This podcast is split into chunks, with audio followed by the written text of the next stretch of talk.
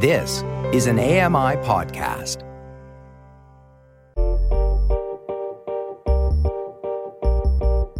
I'm Dave Brown, and this is a podcast version of AMI's morning show, Now with Dave Brown. Catch the live broadcasts weekdays from 9 to 11 a.m. Eastern on AMI Audio and AMI TV.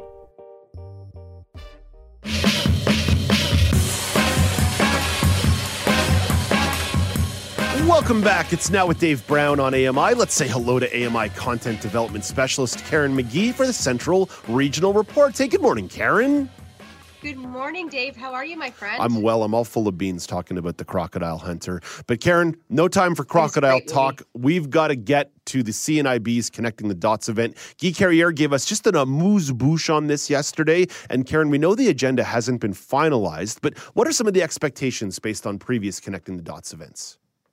So we've both attended this event in the past, Mhm, right? mhm. You, you've gone, and it is usually a great lineup of keynote speakers, um, panelists, vendors. I've really enjoyed a lot of the breakout sessions, everything from accessible gaming to the latest in technology. Um, this year, they're promising to cover a lot of topics, including current trends, research, innovations in the sight loss community. Um, and thought provoking workshops and informative panel discussions. Like I said, those parts are always my favorite. You get a smaller group of people to, to sort of talk and hear ideas and suggestions. Um, they're also going to learn more about programs and services and resources for people with a connection to blindness. And just so you know who this is for, I've met everybody there. Like I go myself, sort of as part of AMI, to sort of do some content research. I've met parents of children who are blind or low vision. I have met um, people who are blind, low vision, young people, people more of my age. Um, but so it's it's um it's a lot of fun. It's it's a great wide sort of range of people who attend these. It's a lot of fun. Um, they're also going to explore opportunities with Come to Work, which is an innovative program connecting job seekers who are blind or partially sighted with employers and lots more. Yeah, it's an awesome learning opportunity. These kinds of conferences are a great chance to uh, just sort of broaden your horizons and understand some of the things that are coming down the pipeline beyond just the experiences that we know. It's not just looking to the past, it's looking to the future. It's always a great opportunity to uh, think about where being blind and the services that serve people who are blind or low vision fit into that and move into the future. It's a really cool opportunity. Uh, Karen, I know the registration details can get a little bit murky, but where do you suggest people go to register or find out more? So go to cnib.ca and just FYI, if you register before September 18th, there is a discount and it's not that expensive. I think I've recollect it's like $25 a day or $20 a day. I think it's $10 for the virtual ones if you register beforehand.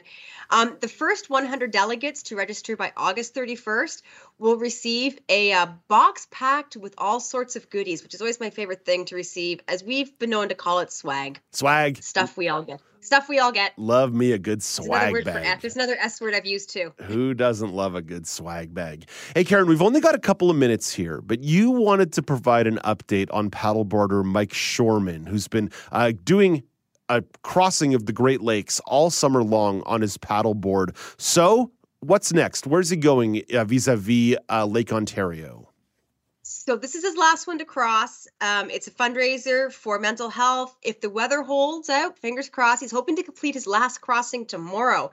So he's going to leave Youngstown, New York, on the south side of Lake Ontario, from Toronto, like from Toronto, and he'll make his way across the lake via paddleboard to the Harbourfront Center in Toronto.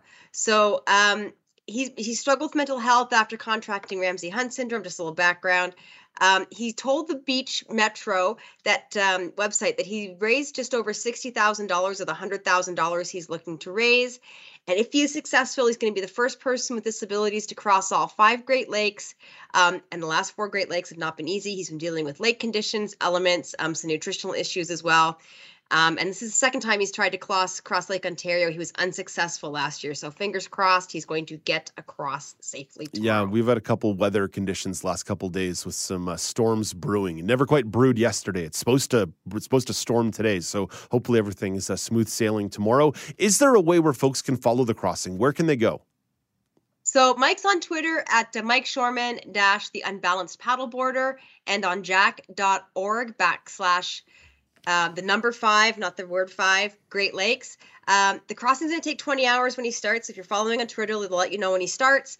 And you can meet him at the harbor front in Toronto. So I'm sure he would love to get a greeting there if you can do math from when he starts to 20 hours. But his team keeps you updated as well.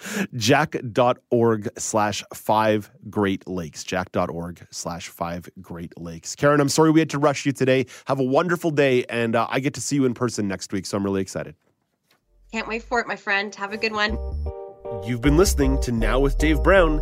Hit the subscribe button on any podcast platform and leave us a rating and a review.